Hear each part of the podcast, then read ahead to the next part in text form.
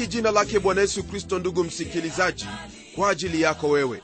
Namshukuru mungu kwa ajili ya kukuwezesha ili kwamba kwa muda huu ambao mungu ametupa kwa rehema na neema zake uweze kulisikia neno lake na kupata kujifunza zaidi kumhusu yeye. Naam kwenye kipindi kilichopita tuliona na kutazama jinsi ambavyo huduma yake paulo ilivyokuwa huko thesalonike.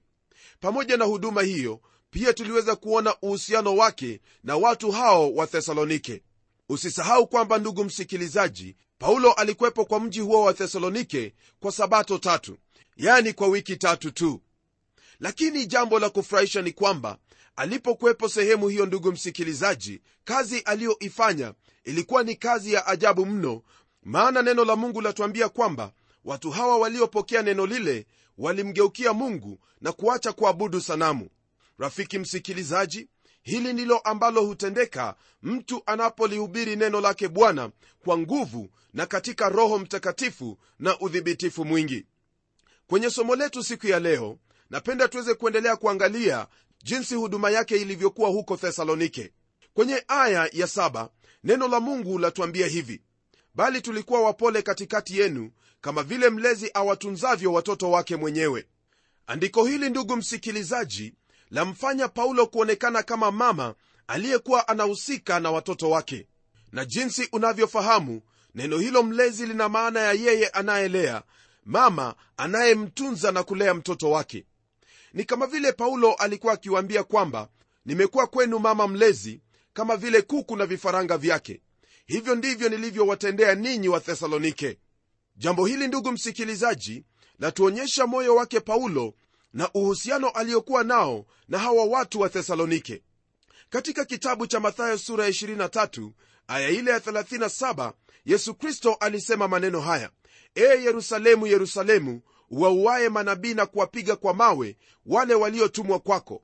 Ni mara ngapi nimetaka kuwakusanya pamoja watoto wako kama vile kuku avikusanyavyo pamoja vifaranga vyake chini ya mabawa yake lakini hamkutaka maneno haya ambayo yesu kristo alisema kuhusu yerusalemu ndiyo ambayo pia twayaona katika maneno yake paulo anaposema kwamba yeye alikuwa kama mlezi kwa hawa wa thesalonike.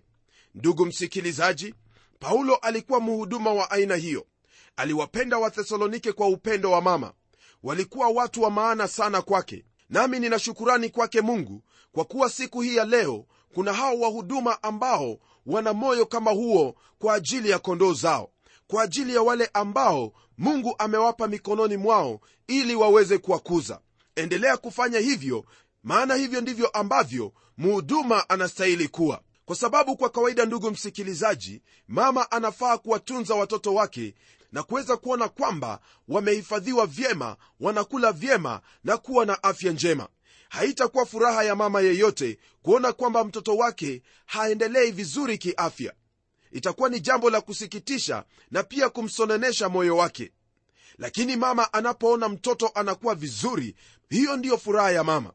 Nami naamini kwamba ndugu msikilizaji kwamba furaha yako itakuwa wakati ambapo unawaona watu wa mungu wakibadilika maishani mwao na kuanza kutenda kile ambacho umewafundisha kutoka kwa neno lake bwana hapo ndipo ndugu msikilizaji utakuwa na furaha kama vile paulo alivyokuwa na furaha kuhusu hawa wathesalonike.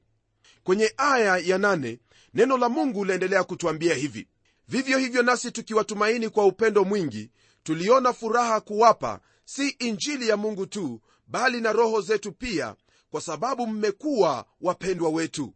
Katika andiko hili ndugu msikilizaji paulo anawaita hawa watu wapendwa wake paulo alikuwa na upendo wa dhati kwa hawa watu wa mungu waliokuweko kule thesalonike na hata yaonekana waziwazi kwamba sio injili ya mungu tu ndiyo waliowapea bali hata walikuwa tayari kabisa kutoa roho zao kwa ajili yao.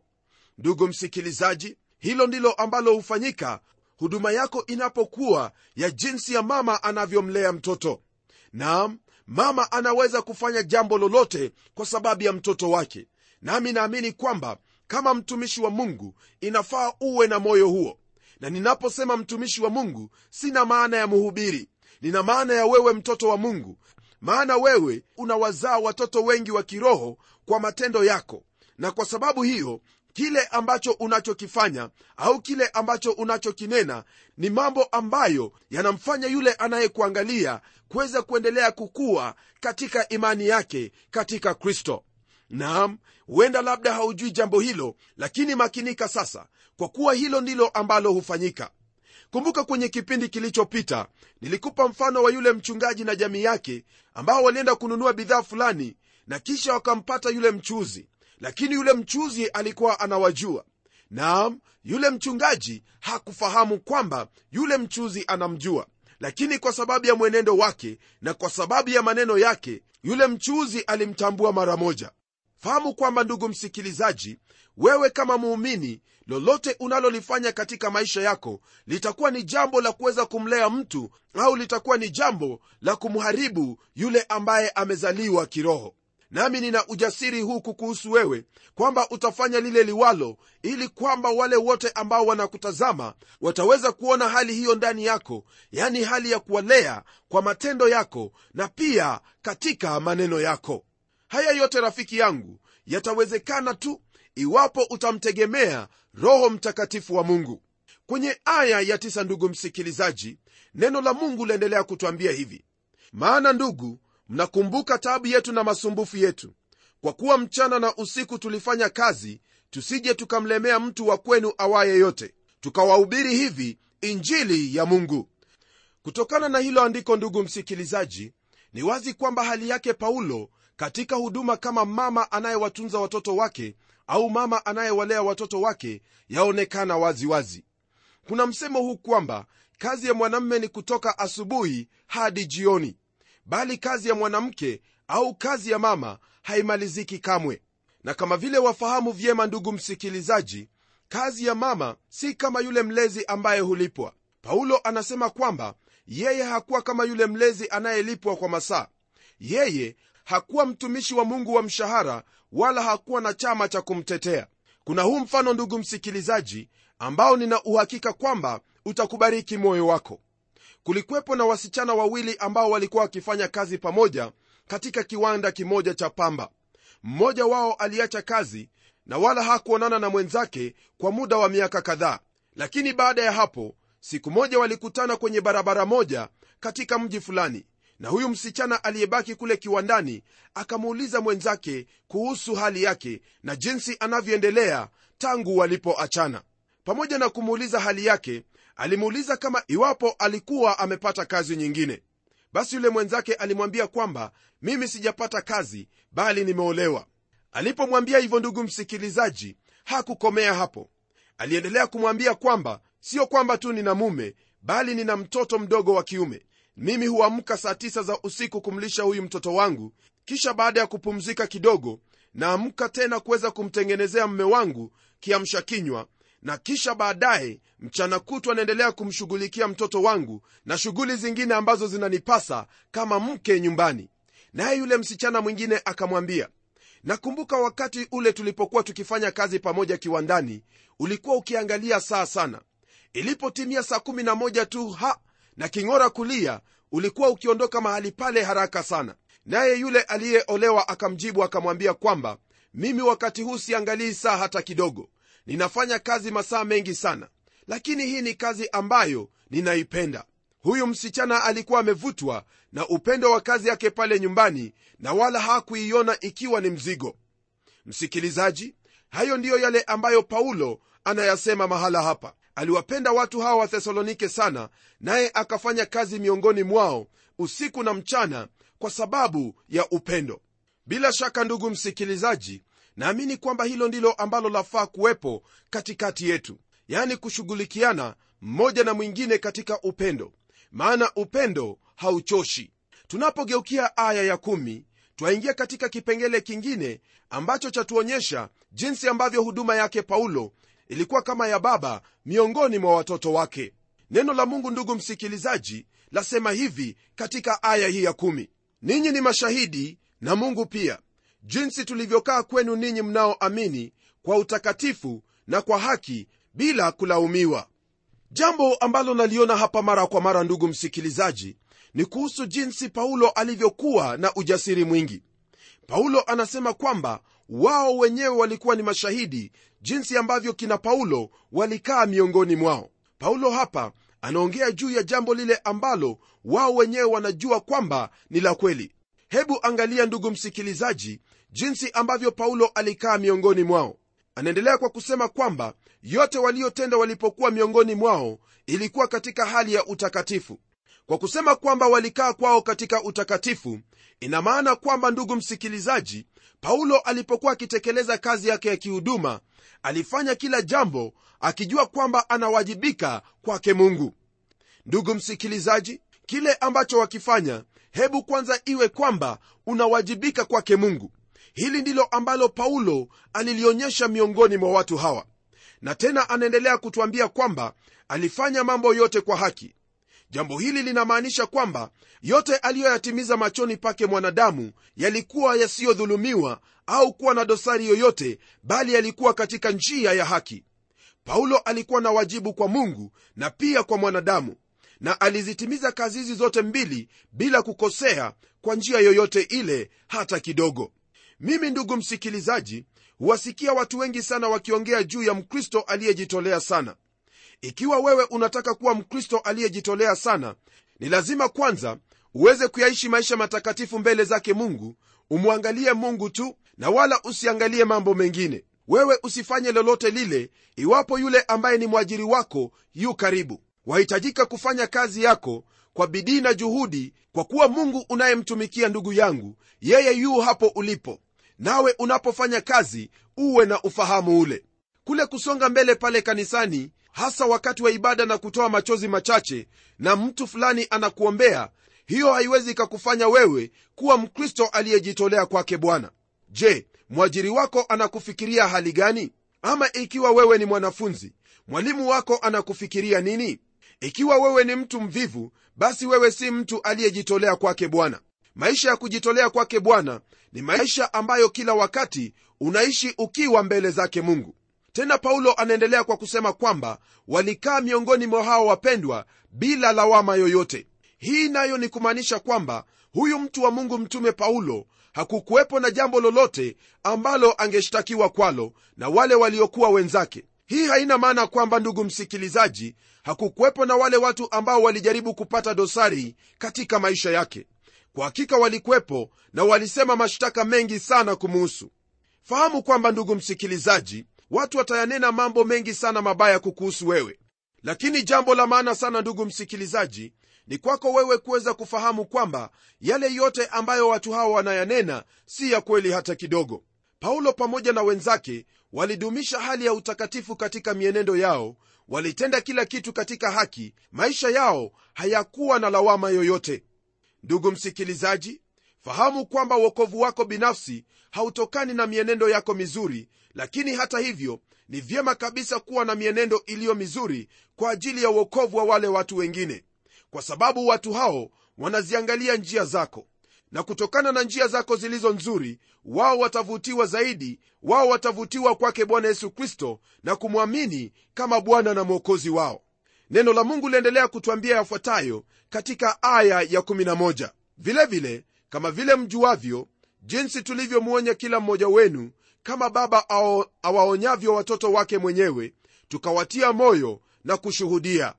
Kwa hakika ndugu msikilizaji huduma yake paulo ilikuwa ya kipekee kabisa miongoni mwa hawa wa thesalonike. Neno hilo latuambia kwamba kama baba alichukua nafasi ya kuweza kuwaonya kama watoto wake mwenyewe. Rafiki yangu katika huduma yako au katika uhusiano wako pamoja na watoto wa mungu ni lazima uwe na hali hiyo ya ubaba.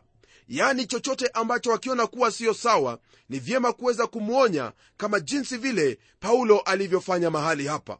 Jambo hili ndugu msikilizaji siyo jambo ambalo walisikia siku hizi katika madhabahu mengi. Madhabahu mengi siku hii ya leo yamejaa maneno ya watu maneno ya kupendeza watu maneno ambayo hayawasaidii watu kukuwa katika imani. Ewe ndugu ambaye ni mhubiri lile ambalo nitakuomba ni kwamba uweze kulisoma neno lake mungu. Yesu kristo aliwaonya watu mitume waliwaonya watu na neno hili la mungu ambalo walinena pia na kulihubiri nalo pia la kuonya na kukuelekeza katika njia iliyo sawa ya wewe kuweza kuwahudumia watu wa mungu. Kumbuka kwamba mungu amekupa wajibu ili kwamba uweze kuwaonya waumini waweze kuenenda katika njia ambazo mungu anawataka wao kuenenda. Ndugu msikilizaji hilo ndilo ambalo la kupasa wewe. Kwenye aya hiyo pia paulo anaendelea kusema kwamba wao waliwatia moyo na kuwashuhudia. Neno hilo kutia moyo ndugu msikilizaji latoka katika lile neno la kiyunani ambalo ni parakleo. Nalo lina maana ya yule mtu ambaye husimama pamoja na mwenzake ili kumsaidia na kumtia moyo. Hili ndilo lile neno ambalo bwana yesu kristo alilolisema kumuhusu roho mtakatifu roho mtakatifu ni msaidizi tena ni mfariji. Na hivyo ndivyo huduma yake paulo ilivyokuwa miongoni mwa hawa wa thesalonike. Nami naamini ndugu msikilizaji hiyo ndiyo huduma ambayo watu wa mungu wanahitaji katika siku za leo. Injili ndugu msikilizaji ambayo inahubiriwa kwa uwezo wa roho mtakatifu ni injili ambayo humfanya mtu azione dhambi zake. Kwa kuwa tunajua kwamba yeye huyo roho mtakatifu ndiye huhakikishia wanadamu kwamba wametenda dhambi pia anahakikishia ulimwengu kuhusu mambo ya haki na mambo ya hukumu pia. Mambo hayo yote matatu huwa katika ujumbe wa injili. Tunapoendelea ndugu msikilizaji kwenye aya ya12 neno la mungu latuambia sababu ya paulo kuweza kufanya kazi hiyo kama baba pamoja na watoto wake. Nalo neno la mungu latuambia hivi ili mwenende kama ilivyo wajibu wenu kwa mungu mwenye kuwaita ninyi ili mwingie katika ufalme wake na utukufu wake. Jambo hili ndugu msikilizaji ni jambo ambalo lanitia moyo kweli kweli. Maana paulo anawaambia kwamba hayo yote ameyafanya ili kwamba waweze kuenenda ilivyo wajibu wao kwa mungu. Maneno kama haya ndiyo ambayo paulo aliwaandikia watu wa efeso katika kile kitabu cha waefeso sura ya 4 aya ya kwanza akisema hivi. Kwa hiyo na wasihi mimi niliyemfungwa katika bwana mwenende kama inavyoustahili wito wenu mlioitiwa. Haya yote ambayo paulo alikuwa akiyafanya ndugu msikilizaji alikuwa akiyafanya kwa sababu alikuwa na lengo. Aliwaonya kwa sababu alikuwa na lengo. Alikuwa kama mama mlezi miongoni mwao kwa sababu ya lengo hilo na pia katika mwenendo wake ambao aliutaja kuwa ni mwenendo wa utakatifu na haki na bila lawama alikuwa na lengo. Lengo lake lilikuwa kwamba ili waweze kuenenda kama ilivyo wajibu wao kwa mungu. Ndugu msikilizaji hili ndilo ambalo lafaa liwepo katika moyo wa kila mtoto wa mungu. Ni lazima uweze kuenenda kama ilivyo wajibu wako mbele zake mungu. Maana wewe umeitwa. Umeitwa ili uingie katika ufalme wake na utukufu wake umeitiwa utakatifu umeitiwa kutenda haki umeitiwa kutembea katika unyofu umeitiwa kuenenda kama vile yesu kristo alivyoenenda. Je kuna lingine lolote ambalo ungependa kuliko kumpendeza mungu? Mpendeze mungu nawe utahakikishiwa kwamba ufalme huo utaingia utukufu wake utauona. Kwenye aya ya 13 ndugu msikilizaji neno la mungu liendelea kwa kutwambia hivi. Kwa sababu hiyo sisi nasi twamshukuru mungu bila kukoma. Kwa kuwa mlipopata lile neno la ujumbe la mungu mlilolisikia kwetu mlilipokea si kama neno la wanadamu bali kama neno la mungu na ndivyo lilivyo kweli kweli. Litendalo kazi pia ndani yenu ninyi mnaoamini andiko hili ndugu msikilizaji latufunulia moyo wa wathesalonike mara tu neno la mungu liliponenwa kwao. Wao walilipokea si kama kutoka kwa wanadamu bali kama neno la mungu na ndivyo lilivyokuwa kweli kweli. Naam neno hilo ambalo waliliamini lilifanya kazi katika maisha yao. Maana walipoliamini neno hilo wao walibadilika na wakawa kielelezo kwa wakristo wote waliokuwa wakiishi katika huo mkoa wa makedonia. Fahamu hili rafiki yangu kwamba jinsi unavyolipokea neno lake bwana hivyo ndivyo ambavyo hilo neno litakuwa kwako iwapo utalidharau hivyo ndivyo ambavyo itakuwa. Lakini usisahau kwamba hili neno la mungu lasimama milele. Wewe haupo milele. Wewe umekuja juzi tu. Umezaliwa hivi karibuni. Lakini hili neno limekuwepo tangu zamani. Maana neno la mungu latuambia kwamba hapo mwanzo kulikuwepo na neno naye neno alikuwepo kwa mungu. Naye huyo neno alikuwa ndiye mungu. Naye neno alikuwa mwili na akakaa miongoni mwetu. Sikia neno siye mwingine bali ni bwana wetu yesu kristo. Basi ndugu msikilizaji pokea neno lake mungu linapohubiriwa katika nguvu na katika roho mtakatifu. Maana neno hilo kwa hakika unapolipokea na kuliamini jinsi hawa watu walivyofanya wewe utabarikiwa na isitoshe neno hilo litakubadilisha kabisa katika maisha yako iwapo wataka kuona mabadiliko katika maisha yako ni sharti uweze kulisikia neno lake mungu na kuliamini neno lake mungu. Ninaposema hivi ndugu msikilizaji sisemi kwamba kila yeyote ambaye anayesema kwamba neno la mungu lasema hivi upate kumwamini. La sina maana ya hiyo. Nina maana kwamba lolote unalolisikia hebu tazama na kulichunguza katika neno lake mungu yaani biblia. Unapofanya hivyo wewe utakuwa salama na wala hautakuwa katika hatari ya kudanganywa na waalimu wa uongo. Lipokee neno kwa jinsi hiyo nawe utaona mabadiliko. Utaona mabadiliko katika maisha yako katika jamii yako katika huduma yako na katika yote uyafanyayo. Kwa sababu unawajibika kwake mungu na pia wawajibika kwa wanadamu wenzako. Mungu akubariki unapofanya hivyo. Hebu tuombe pamoja. Baba mungu katika jina la mwanao yesu kristo na kushukuru kwa ajili ya haya ambayo umetufundisha. Asante kwa ajili ya mfano ambao umetupa katika maisha ya mtumishi wako paulo kwamba yote aliyoyafanya alifanya kwa kuwajibika kwako na pia kuwajibika kwa wanadamu. Naomba kwa ajili ya msikilizaji wangu kwamba bwana utamsaidia kwa uweza wa roho mtakatifu aweze kuwa ni mfano bora katika kuwajibika kwake kwako na pia mbele za watu wako. Asante bwana maana najua kwamba utayatenda haya kwa utukufu wa jina lako maana hili ndilo ambalo la kupendeza. Naomba haya katika jina la bwana wetu yesu kristo. Amen. Ndugu msikilizaji bwana wetu yesu kristo akubariki sana unapoendelea kuwa kielelezo na kuwajibika mbele zake na mbele za watu wake. Hadi kipindi kijacho mimi ni mchungaji wako jofre wanjala munialo na neno litaendelea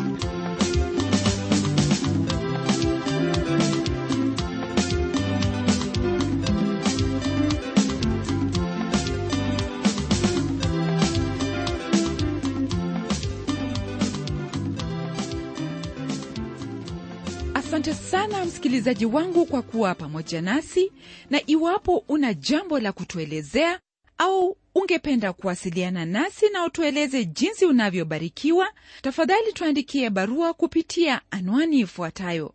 Andika kwa mtayarishi kipindi cha neno transworld radio.